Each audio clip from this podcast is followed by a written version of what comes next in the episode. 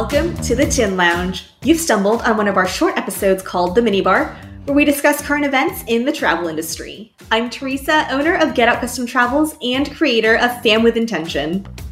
And I'm Corrine, creator of Travel Biz Boss and co owner of Journeys Travel Company. We can't discuss all of the headlines, so stay with us until the end for excess baggage. Speaking of Travel Biz Boss, you just launched something super exciting, and I want to know more. so, I've been offering done for you TravelJoy setups for quite a while now. My schedule is always full.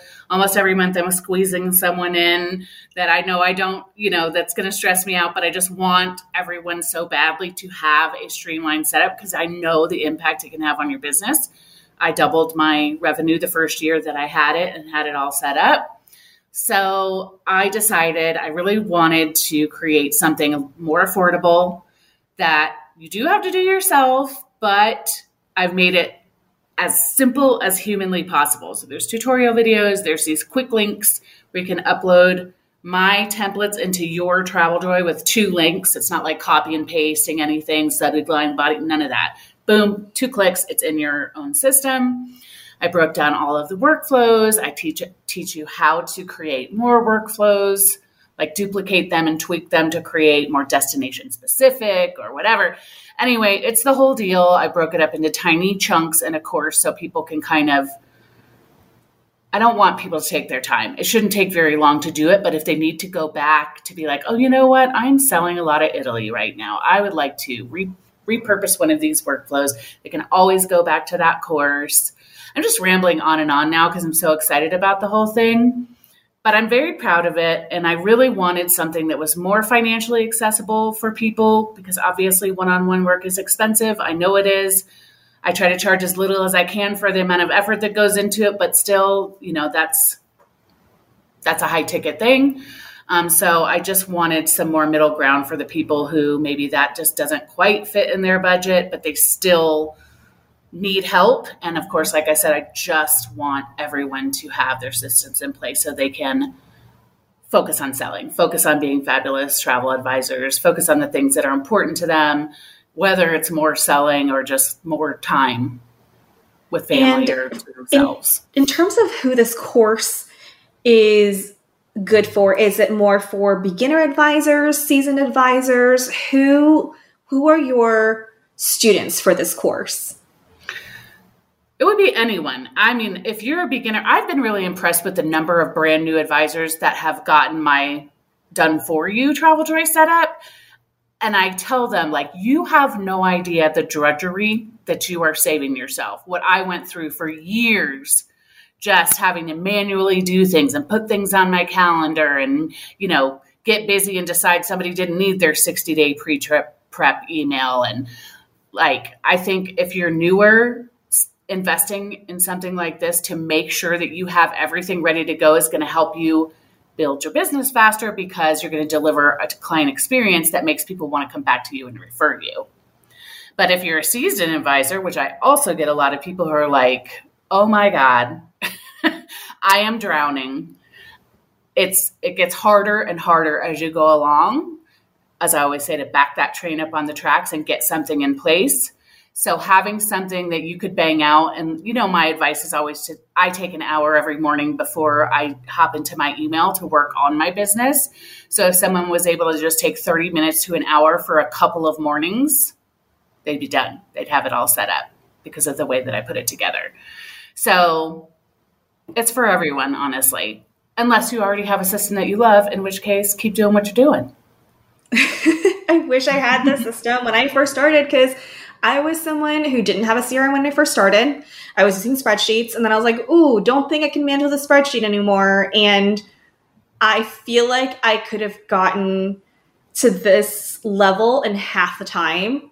Yep. If I had better systems in place in the beginning, but I didn't have anybody like you, Corrine, telling me, "Hey, maybe you should have some templates in place." So definitely going to be a game changer for anyone who does not yet have a good yes. system set up.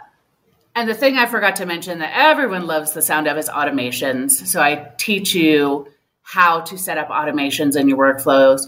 so that you can make sure that things are delivered without your touch even on it when possible and save your time for the things that really do need your touch.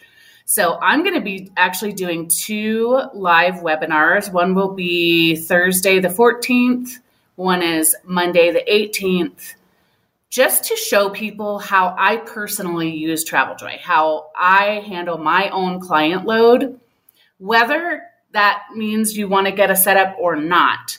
I'm hoping it can be helpful to people because people didn't get into this business to figure out systems and processes. They got into the business to sell travel. So even just letting me show you, if you can come away with like a couple of nuggets that you can implement in your business, I'm going to be thrilled to death. So I realized like I've never just gotten on and just showed people how I use it. Like my whole workflow execution. So I'm excited to do that. And if you go visit my Instagram account, go to the link in my bio, and there's two different links to register. It'll also be on Facebook because I'm using StreamYard. And it'll be my first time. So let's just hope for not a bunch of technical difficulties. Also, now that I have webinar software, watch out. You're going to be getting all kinds of webinars. but um, you, my handle is at Travel Biz Boss, and you can go to the link in my bio and register for either one or put it on your calendar to check on Facebook if you're following me there. But that will be live so that you can just see what I do and how I do it. And hopefully that helps you in some way, whether whether you decide to get set up with something I do or set yourself up because you absolutely can do it yourself. It's just a matter of finding the time and the energy and having the will to write the email templates and all of that stuff. But you could absolutely DIY this if you wanted to. And if advisors cannot make it to the actual live webinar, will you have recordings available for them? I am going to have recordings. So the best thing to do is just go ahead and register for one so that you're on my list so that you'll get the recording when I send it out. Makes Perfect. Sense? I am excited for you. Oh my gosh. You're going to help. So well, I'm exhausted, but it makes me happy. I'm very excited. I'm hoping it's really helpful to the community and um, it's worth it. Anywho, this episode episode. Anywho, anywho, this episode is brought to you by Toby AI and Voyager websites. Visit voyagersocial.ai to take Toby for a walk. All right, our articles this week they uh, they tickle my brain. I love both of these, and they are both from TravelAge West. The first one is from our friend Kate Thomas on client onboarding processes.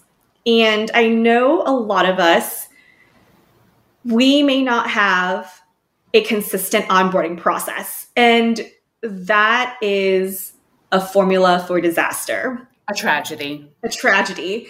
And I'm speaking from personal experience here. And so this is part of the systems and processes that you can use with CRM like TravelJoy. Yep. So Kate writes The travel industry thrives on creating seamless experiences, not just during travel, but from the moment a potential client reaches out. The client onboarding journey, where they go from lead to client, is an important one. It lays the foundation for a successful working relationship. When it's done well, the entire planning process is better for both parties. So, what are the steps to a successful client onboarding process to make sure that you don't have any headaches and consider firing clients?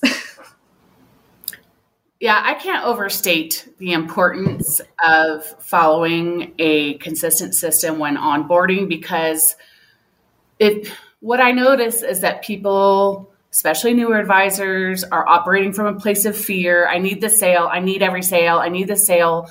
And then they end up kicking themselves later because the client had w- expectations that are way out of whack. They're texting you at nine o'clock at night. They don't understand why you haven't replied within 30 minutes, or they think that you're going to have a proposal ready for them by end of day when they submit something. So the onboarding is really your way to set the tone with the client, take control of the process, and as we've talked about, a gazillion times set expectations, which leads to a successful relationship.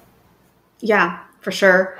And Kate defines onboarding process as the steps you take from that first time a lead reaches out up until they've um, paid, whether that's a fee mm-hmm. or a trip deposit. And it can either be an automated setup or a procedure where you outline these steps during a call. And speaking of setting expectations, that's the first thing Kate talks about is to set clear expectations.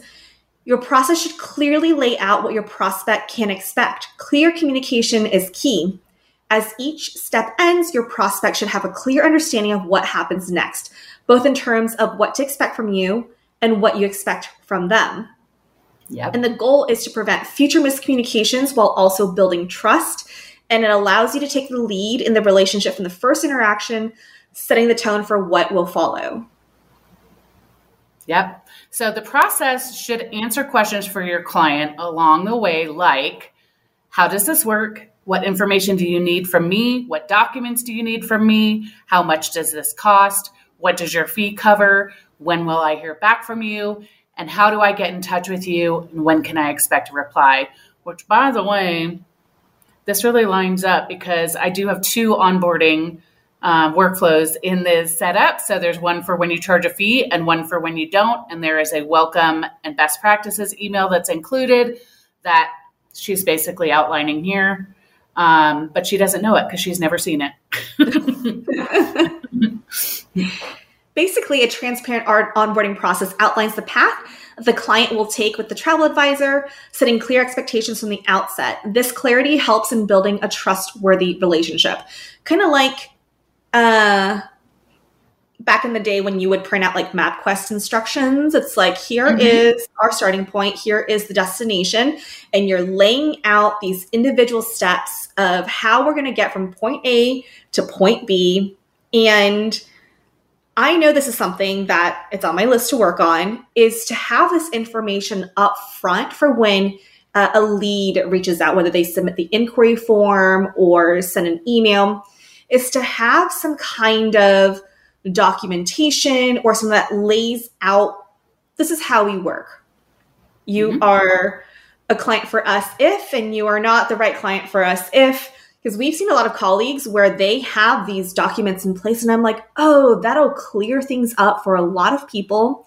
And so when you do have that discovery call you're not spending this time answering these questions. If you can have those questions already answered within a document an faq section of your website something along those lines so then you can spend the discovery call actually providing the value for the lead. Yep and I will say this I do love these gorgeous Canva uh, guides that people put together. They're beautiful, they really present you as a professional. It can't hurt to have that. I love that. But you also want to make sure you're getting those things in just simple emails because the problem is people don't want to read these days. So they might just skim that get the idea of your vibe and love that, but they may not read it thoroughly. So I like to kind of drop breadcrumbs here and there.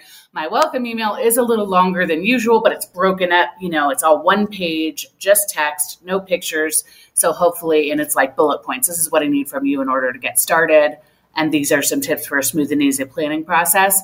Um, so you don't want to get too caught up in like just sending this whole separate gorgeous guide. You want to make sure you are getting the most important things just in in a text email as well or on your consultation call so that it's clear.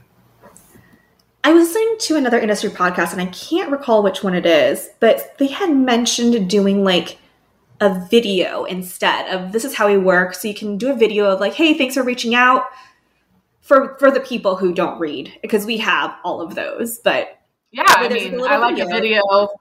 Yeah, I like a video for proposal walkthrough and for final docs walkthrough. So there's no reason why you couldn't do. Yeah. Everybody watches video these days. It's the most popular.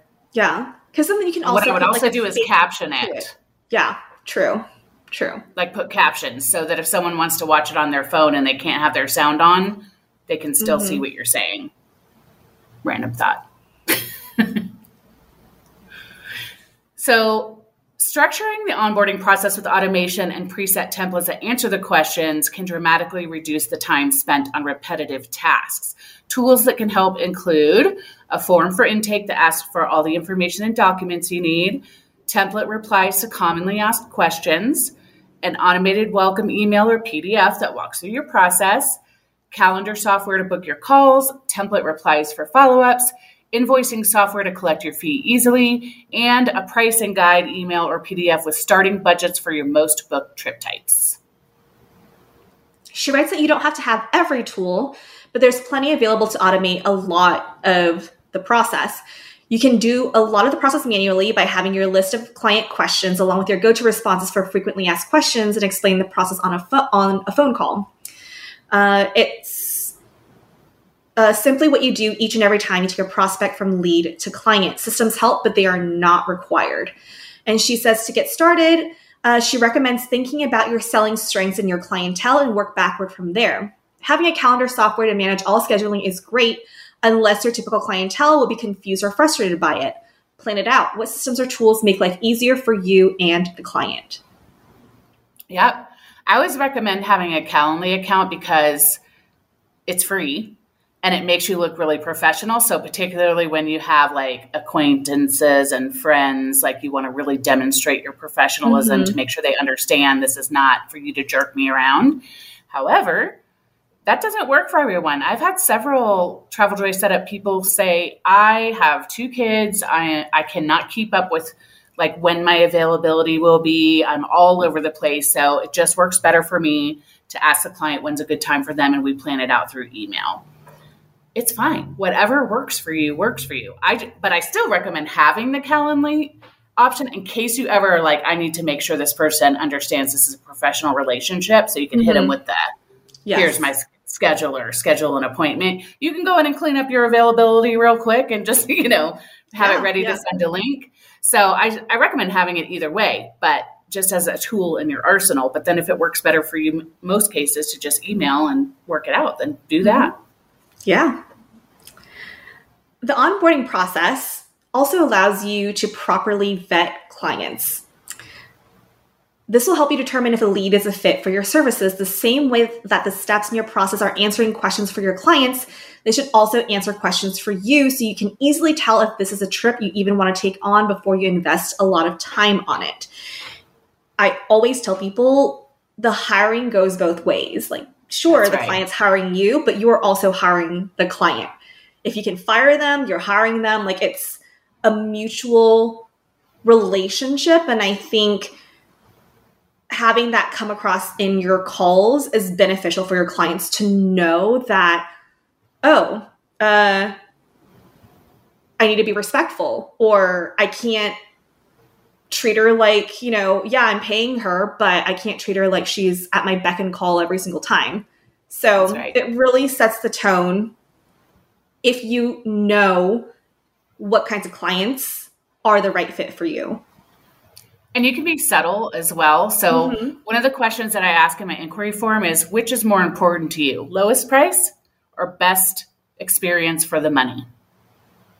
And if they choose lowest price, I know they're going to be double checking me. They're going to be going on booking.com. They're going to, you know, if, if someone doesn't choose best experience for the money, they're probably not a good fit for a travel advisor. They're just going to be bargain shopping all over the place, asking for breakdowns, uh, you know. So you can you can use questions without outright saying like I don't work with people who only care about the price. You just make it a subtle question on your questionnaire, work it in with some other things.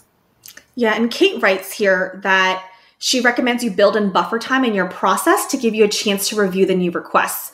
So instead of having your intake form and your link to your calendar in the same message the way that I used to have it, because I was like, oh, I'm saving time, what would end up happening is people would submit their form and schedule a call, and they would not be a good fit for me. And it would require conversation that's like, oh, you already scheduled a call. However, either I don't book this kind of trip or it's not a realistic price point for what you're looking for. So now I do build in a buffer period so I can review the form and respond in a way where I'm like, hey, thanks for filling it out. What we're seeing in terms of pricing for what you're looking for is this, that kind of thing. Um, because then if you build in that buffer time, if you re- receive something that's not a good fit, you can turn it down and not schedule that call. And yeah, I don't have 15 minutes to wait. Yeah, exactly. Yeah. And Kate says to create a template for turning down anyone that isn't a fit.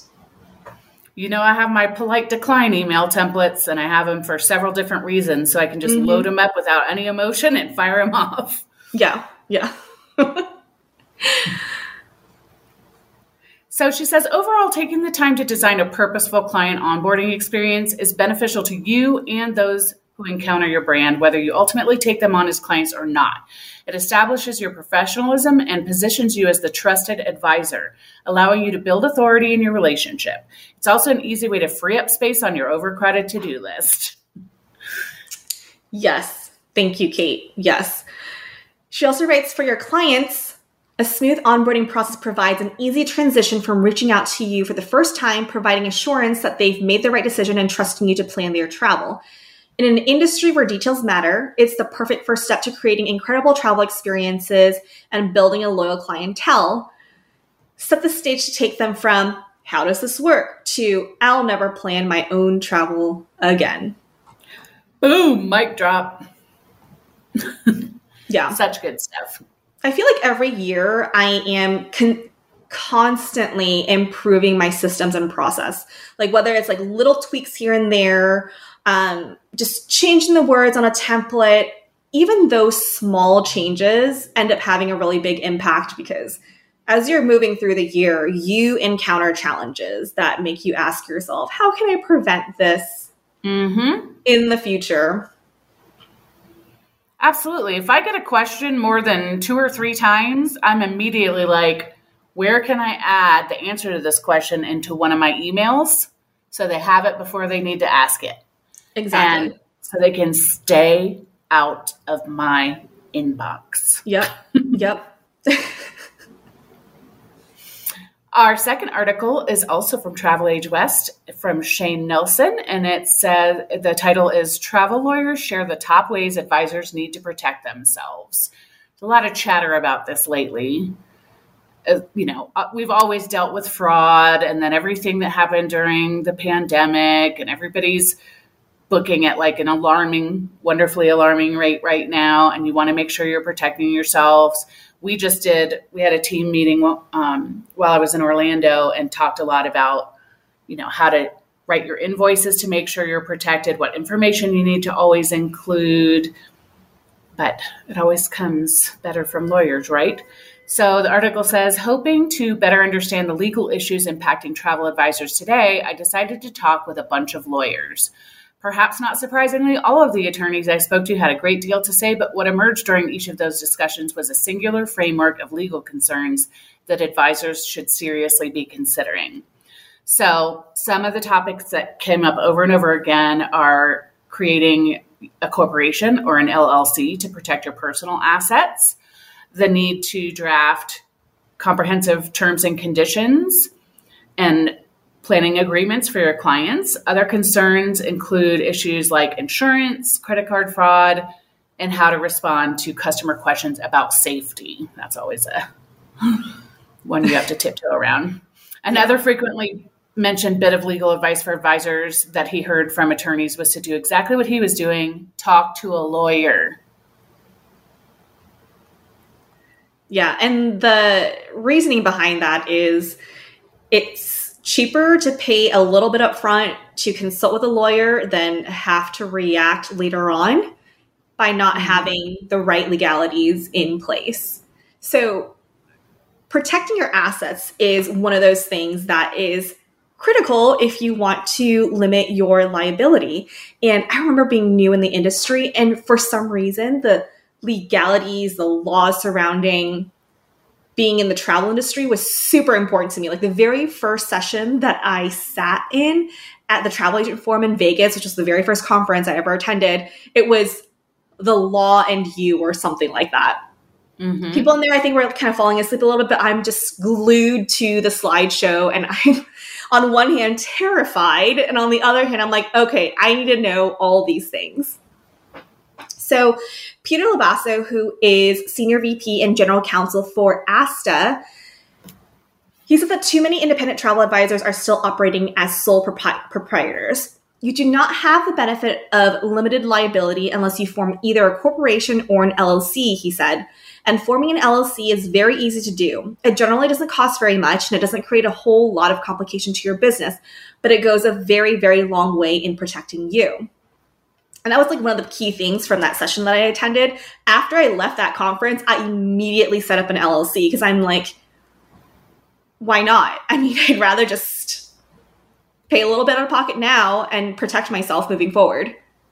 Yeah. And you don't, and generally speaking, that is something you don't need an attorney for. Like in Florida, just go on sunbiz.org, mm-hmm. different states. You that's one of those things. Um, you don't need one to create it and you don't need one to do your annual report, but you get lots of like mail from services telling you they'll do it for you. Right. And the guy, the attorney that I used for my accounting said, you really don't even want to use one of those because somehow you can kind of get cut out of the process. So while you should absolutely speak to a lawyer about terms and conditions and things like that, any type of contracts, uh, you don't need an attorney to set up a simple LLC. Mm-hmm. Yep.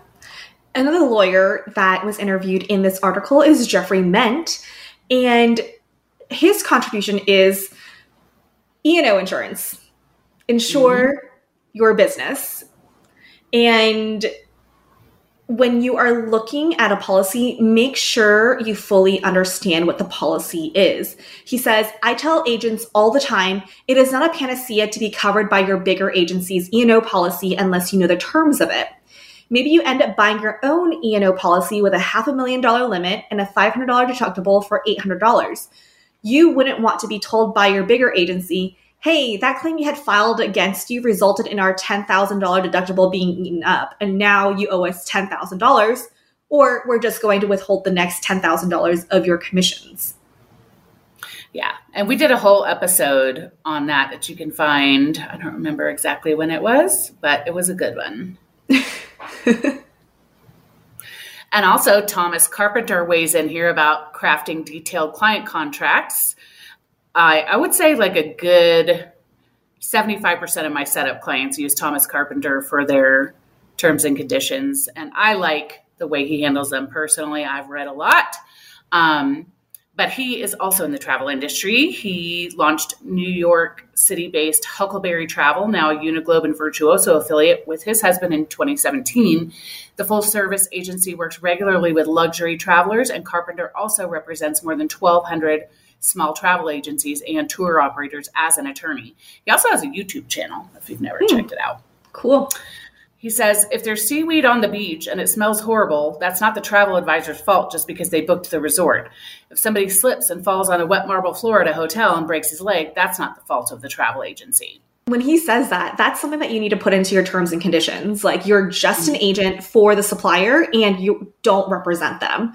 So he says it's really crucial that every advisor has a terms and conditions document noting those contracts help manage the risk of operating a travel agency. Because yeah. we all know people are so litigious, they will absolutely blame the advisor for there being a naturally occurring thing on the beach. Well, it's just the thing where people if it's not their fault, they feel like somebody else needs to take responsibility. So that can easily fall to you and everyone else involved with the booking. Typically, if they're going to sue, they're going to sue everyone involved, and that means you too. So you got to have them sign off on these terms and condition.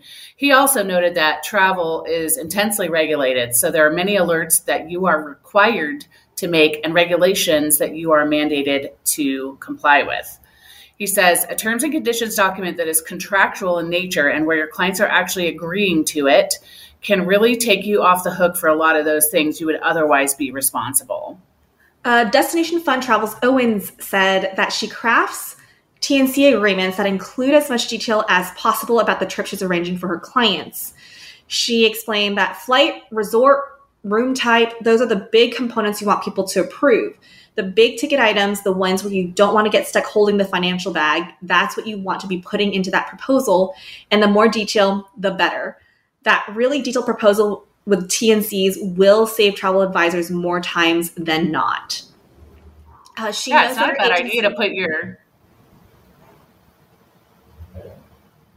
it's really not a bad idea to put your TNCs into a library item in your itinerary builder.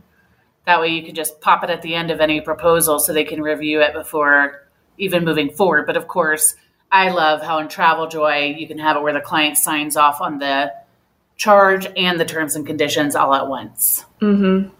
Yep.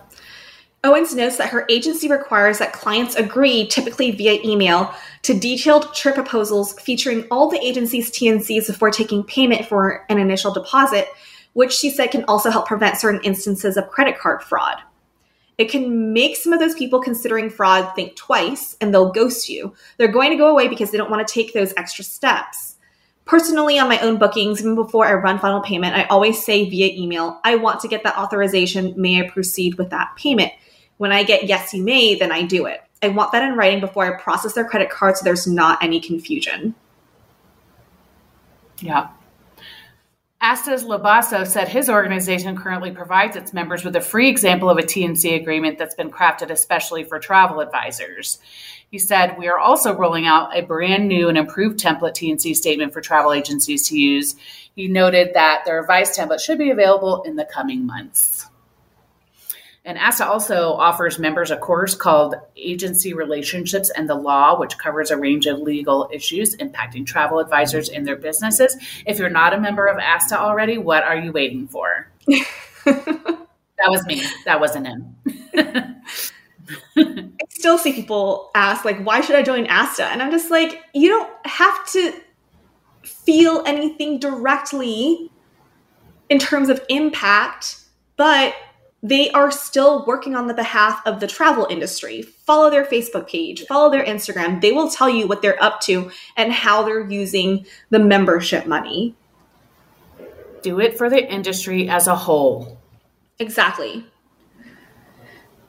The next section on legalities is how to answer safety questions. Travel industry attorney Ment said the queries advisors routinely field from clients about the safety of a vacation destination should not have yes or no answers. Travel agents are often asked, Is it safe to go there? And that is a very sticky question, he explained. Mm-hmm. The answer has to be safety is something that you have to decide on your own, traveler, because I can't tell you what your safety will be like when you get there, and I can't tell you what you are comfortable with in terms of risk. And I can't tell you what your safety will be when you walk out of your house, and I can't tell you what, yeah. you know, like I live in Mexico. I feel, I have never felt unsafe here. But just the other day, someone was on one of the Facebook threads saying, I don't know what to tell this client. They're saying they don't feel safe going to Mexico. I'm like, find somewhere else for them to go. You yeah. never want exactly. to try to talk someone into doing something they're not comfortable with because then there could be like one cockroach in the room and all of a sudden, you told me to come to Mexico. you know, it could be like their dinner was late, whatever, but you're on the hook for it. Yeah. And I fully believe that you attract the energy that you're feeling. So if they are so scared out of their minds to go to Mexico, they're going to see danger everywhere they turn. Yeah. They're going to find fault everywhere they go. And even things that might be harmless, they'll see an issue with. So go by their comfort level. I never want to convince people to go one one place or another. It's really up to them at the end of the day soon as they say there, I don't, I don't know about that place. I don't feel. Boom. Let's find a different destination. Yep. Just move yep, on. Just exactly. don't even waste any time. Um, Ment mentioned a pending Texas lawsuit in which the widow of fireman Elijah Snow, who died while on vacation in Mexico, is suing the travel agency that booked the trip, alleging Let's Go on Vacay LLC failed to sufficiently warn the Snows about the dangerous criminal environment in Cancun. And he says the agent is in a very strong position based on her terms and conditions and based on the facts of the story. He is not involved in the litigation, by the way. But he said travel agents cannot be responsible for a crime unless they somehow orchestrated the crime. That's good to know. I mean, maybe the, the client was like a huge pain to work with, but even so, we don't have time to orchestrate any crimes internationally. My the assistant I had a couple years ago used to keep a list of people who she was going to go TP their house. she was going to go on a TPing tour. That's orchestrating a crime, I suppose. But in this but. economy, I don't think so. Uh, Uh, Lobasso, who is also not involved in the Texas litigation, agreed that the agency appears to be on relatively solid legal footing. He says, There are a lot of different factors here that, in my view, would make it unlikely that the advisor would be held liable. But our standard advice at ASTA in a case like this is always to direct your client to an objective third party source of information. Typically, the one that we always say is the go to is the US State Department's website. Like Ment, Labasses said agents are not in a position to make recommendations about whether a traveler should visit any particular destination because everyone's risk tolerance is different. You furnish them with that objective third party information and you leave the decision up to them. Obviously, there's no guarantee you're not going to get sued, but certainly it'll put you in a better position to have a favorable outcome if you are sued. And I hate sending people there because there's like a travel advisory for everywhere. Everywhere. Yeah. Is, it just scares the heck out of everybody. But at the end of the day, if you have someone who's concerned about safety, you need to send them there and let them mm-hmm. make their own decision and send them to San Diego if it's an issue. Yeah. Attorney and Huckleberry travel owner Carpenter noted the pending Texas lawsuit is a terrific example of how an ongoing relationship with a lawyer can be extraordinarily beneficial for travel advisors. I've had agency owners who have had horrible, horrible things happen to their clients while they're traveling. But because the agency owner reached out to me quickly and because we responded in a way that was calculated to keep them out of the inevitable lawsuit, it made it a lot less expensive for them to deal with the aftermath. It's like I tell my clients it's not what you start out spending, it's what you end up spending.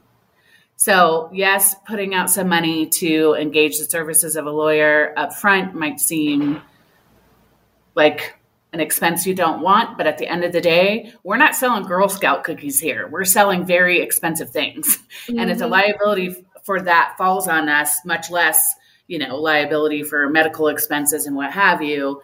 That's going to cost I want to cuss, but I'm not going to, a lot more. and if you find yourself in trouble, I feel like there's some kind of power when you're like, my lawyer will be reaching out, yeah. or you'll be yeah. hearing from my lawyer.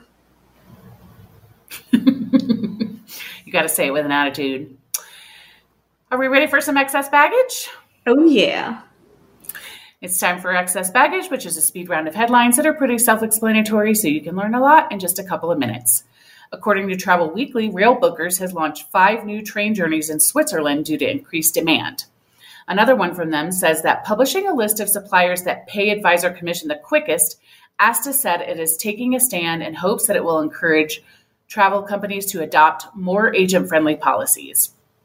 Travel Pulse reports that following the devastating earthquake that hit Morocco on September 8th, Intrepid Travel announced that it has accounted for the safety of all of its staff members, tour leaders, and guests currently on the tours in the storied North African nation.